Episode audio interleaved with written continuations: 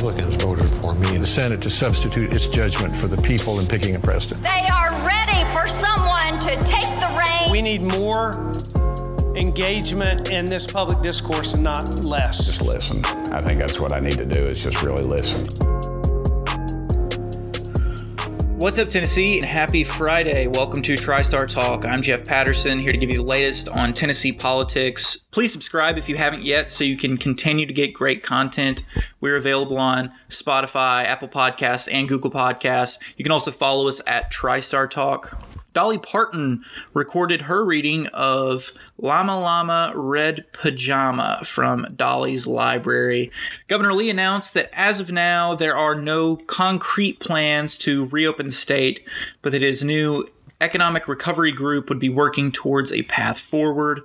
We're looking to the Economic Recovery Group to provide a strategy to a phased opening. We haven't made decisions yet on how we'll reopen specifically, but certainly geography will factor into that, said Governor Lee. We need Tennesseans to go back to work, but we also need everyone to recognize that physical distancing must continue for the foreseeable future. We have a serious risk that this disease could come roaring back and erase all the progress we've made. Until a vaccine or therapy is widely available, the virus will be a present reality.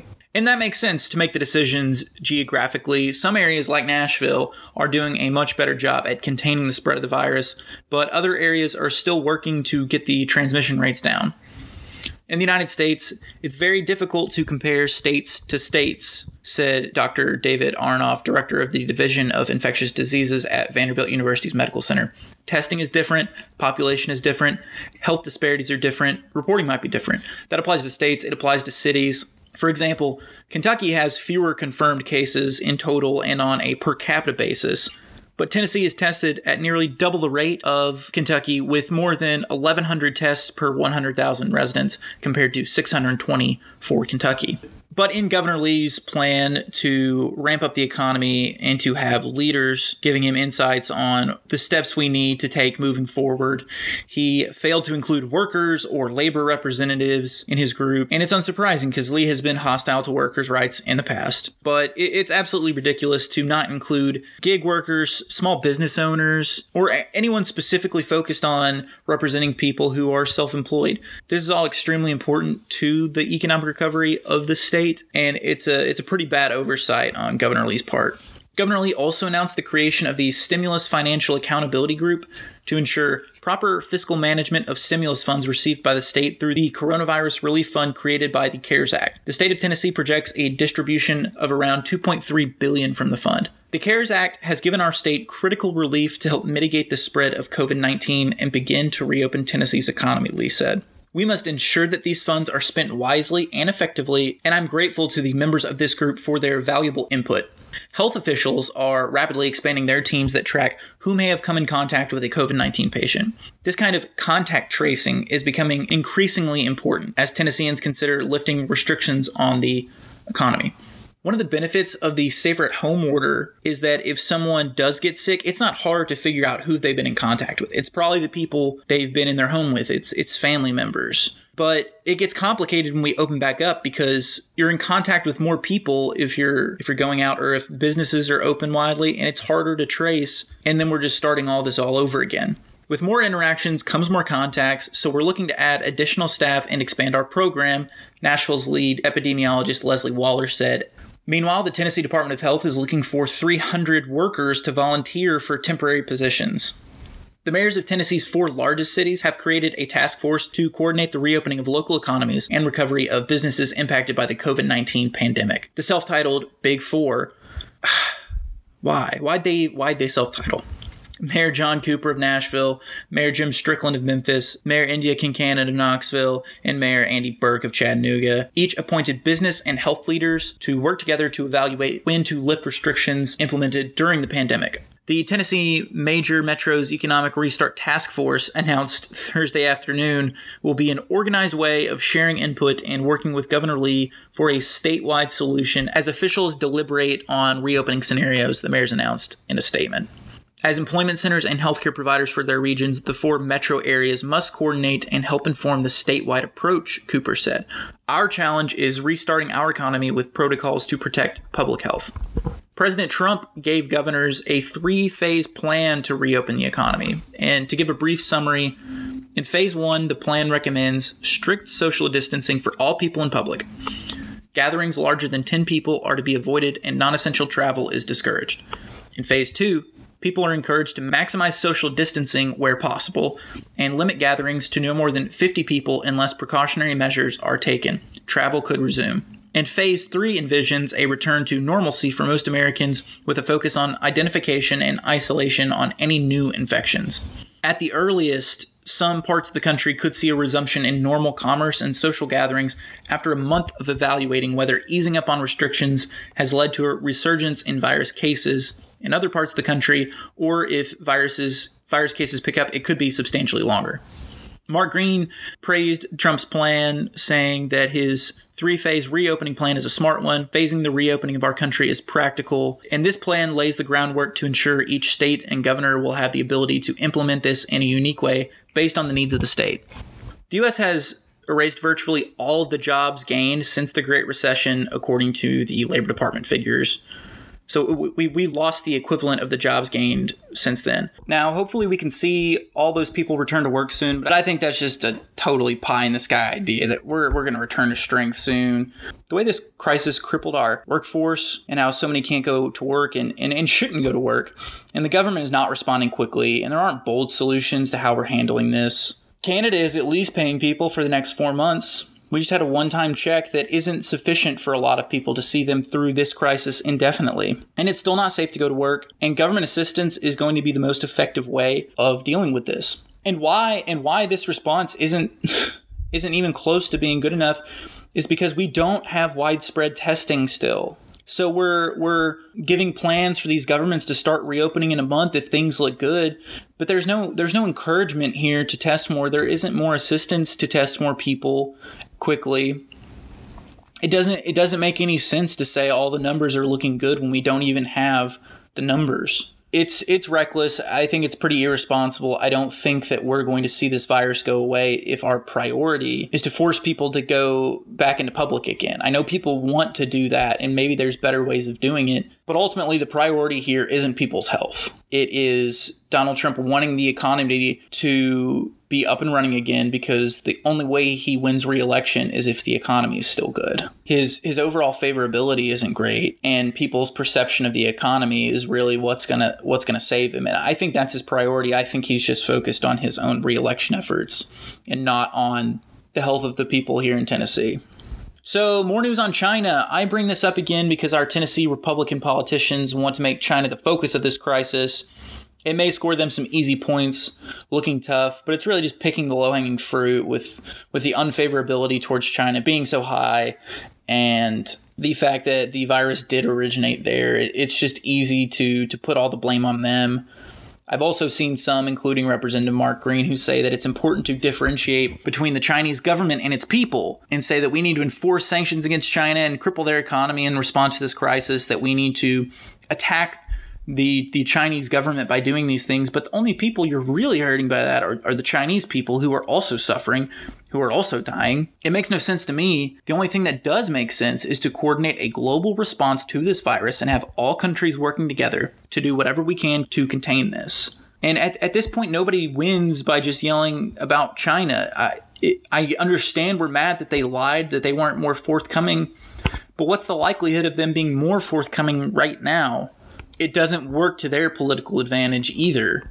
And I and I don't think that we look like the moral heroes here because we've had some very, very serious shortcomings in how we've dealt with this and how and how President Trump also pushed a lot of a lot of lies about about this virus, including about the hydroxychloroquine when it wasn't even proven to work. And there there is this tendency for a lot of pundits and the president himself to compare it to the flu, when they're not the same at all. And, and doc, all the doctors agree in that. Doctor Fauci even says not to com- make that comparison.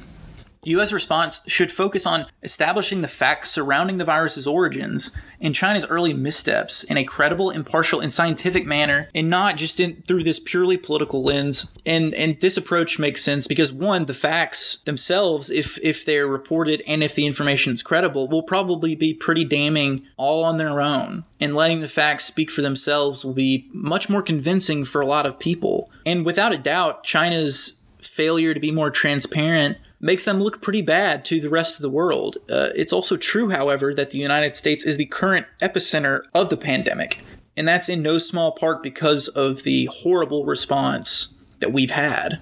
And what we don't need is people like fucking Charlie Kirk, who, this guy's such a joke, but he tweeted out, Americans hold one trillion dollars in Chinese debt from the nineteen twenties. Sovereign debt bonds never expire or unset.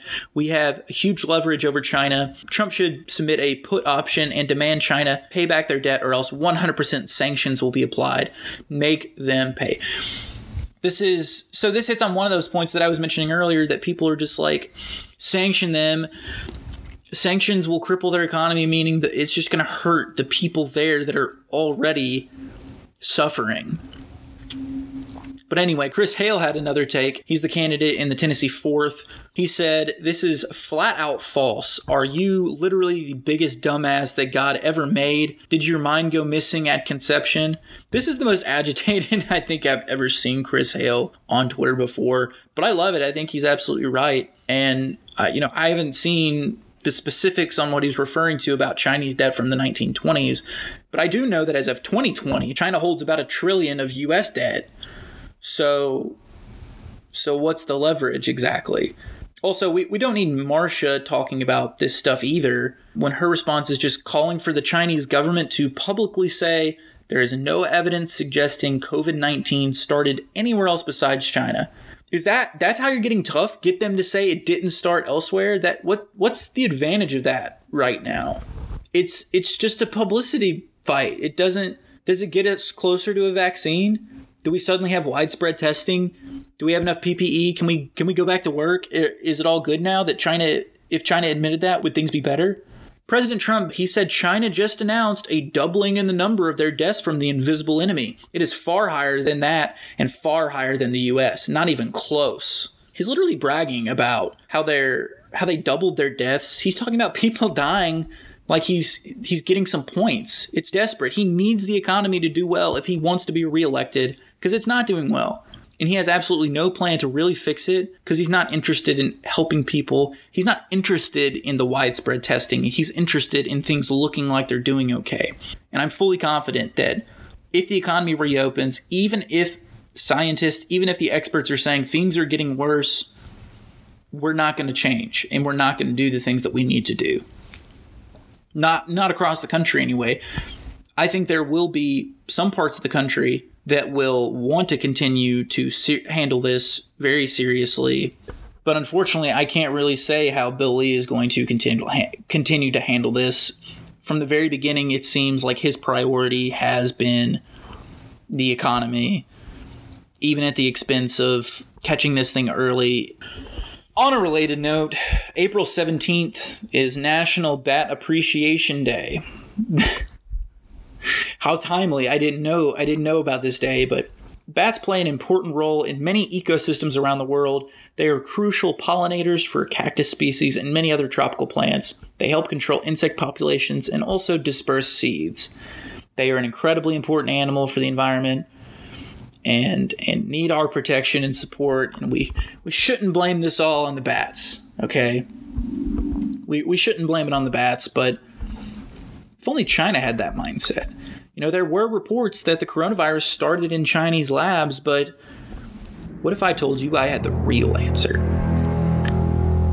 What if you knew that a highly respected Nobel Prize-winning scientist with a rare blood condition was working at that lab in Wuhan? What if that scientist was working on a cure for his rare blood condition involving bat D N A and electroshock therapy?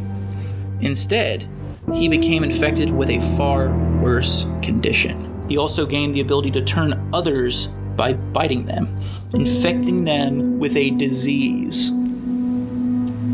The coronavirus? Is this what really happened? Maybe. Maybe not.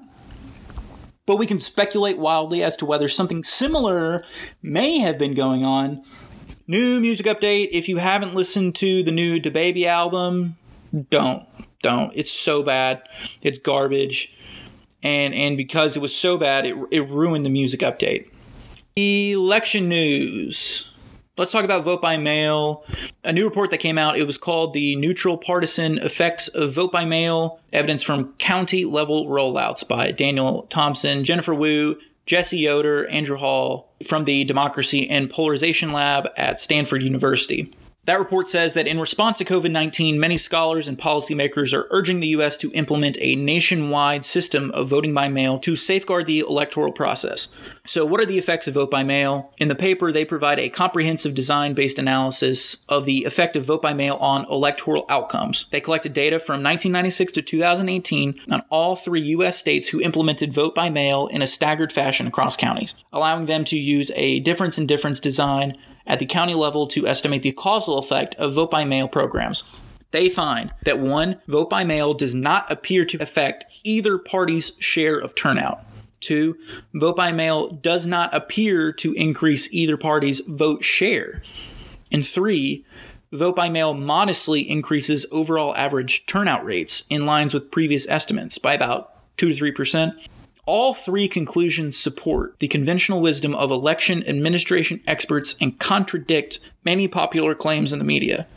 So their findings do have two main caveats. First, the evidence is about the effects of counties opting into vote-by-mail programs during normal times. That is, the counterfactual we are comparing vote-by-mail to is normally administered in-person elections. The effects of vote-by-mail relative to the counterfactual of an in-person election during COVID nineteen might be quite different, and the effect would depend on whether we believe COVID nineteen disproportionately deters Democrats or Republicans from voting, which which we don't know at this point, really. Second, the results say nothing about whether vote-by-mail should be implemented nationwide. There may be reasons to worry about rolling out nationwide vote-by-mail that they can't study. For example, it might have a disparate impact on minority votes, who some claim utilize vote by mail at a lower rate, or it may simply be too expensive to administer to be worth the cost. Finally, even if vote by mail did have partisan effects, there still might be good reason to support it as policy. But claims that vote by mail fundamentally advantages one party over the other appear overblown, says the study. In normal times, based on the data, vote by mail modestly increases participation while not advantaging either party. And, you know, the the coronavirus has made congregating in small, enclosed spaces dangerous. At many polling places, voters, particularly of color and from poorer communities, already wait in long, crowded lines to vote. If you'll remember, in, in Texas, in the most recent primary, people waited all day long in a line to vote. We must be able to run free, fair, and safe elections in November. The virus will almost certainly strike again this fall. That makes vote by mail an essential way for voters to stay safe while exercising their right to choose who governs them. I do want to compare here. So South Korea recently had in-person voting in the midst of this. They were the world's first nationwide vote of the coronavirus era, and more than twenty-nine million people, sixty-six percent of the electorate, which was the highest turnout they'd had in nearly three decades, cast ballots to choose three hundred new members for the National Assembly. And their polling stations looked a little bit like this. Everyone was equipped with hand sanitizer and disposable gloves. Voters wore masks and stand far apart. They had their temperatures checked at the entrances. But I'm concerned about this. I don't want us to use South Korea as an example because they've They've been on top of this virus the entire time. They've managed to get their numbers under control, and they were far more effective and and took much bolder steps early on to fight this. And we're not even close with, with how we've handled it. It's a very different population, and I don't want us to assume that, that that's just a transferable method. I also want to highlight quickly James Mackler's campaign. I read recently that federal officials launched an investigation into allegations that the Department of Veterans Affairs is putting its healthcare workers in danger as they continue to work on the front lines fighting coronavirus, according to the Department of Labor. The OSHA investigation comes in response to a V A union complaint last week that medical workers who were exposed to infected patients did not receive coronavirus testing and lacked sufficient protective equipment. including N ninety-five respirators, eye protection, face mask, and gowns. And I saw this because James Mackler brought it to my attention. He is a veteran. He is running to take over Lamar Alexander's seat. I think we need his ideas. I think we need his leadership. And he'd be a good fit for Tennessee. It looks like he's probably going to be the, the nominee here in Tennessee. And and I would certainly take him over over Bill Hagerty. I think Bill Hagerty is just going to be a, a voice for Trump. He's just going to parrot everything he says or everything that Marcia says. I don't think that's what Tennessee needs. I think Tennessee needs better leadership. Um, so I'm going to continue to watch his race, and I, and I encourage you to as well. And if you have a candidate that you really, really like, mention them. We can maybe have a discussion. Some of the other uh, Senate candidates on the left anyway haven't been as active. They maybe haven't gotten as much support. And I know this isn't Mackler's first run. He's already got some good name recognition, so that, that's an advantage for him. But ultimately, I just want whoever would be best for Tennessee. I think that's important. But that's it for the show today. Again, don't forget to subscribe if you haven't yet. We're available on Apple Podcasts, Spotify, and Google Podcasts. Don't forget to follow us on Instagram and Twitter at TriStar Talk. I'm Jeff Patterson. Thanks for listening.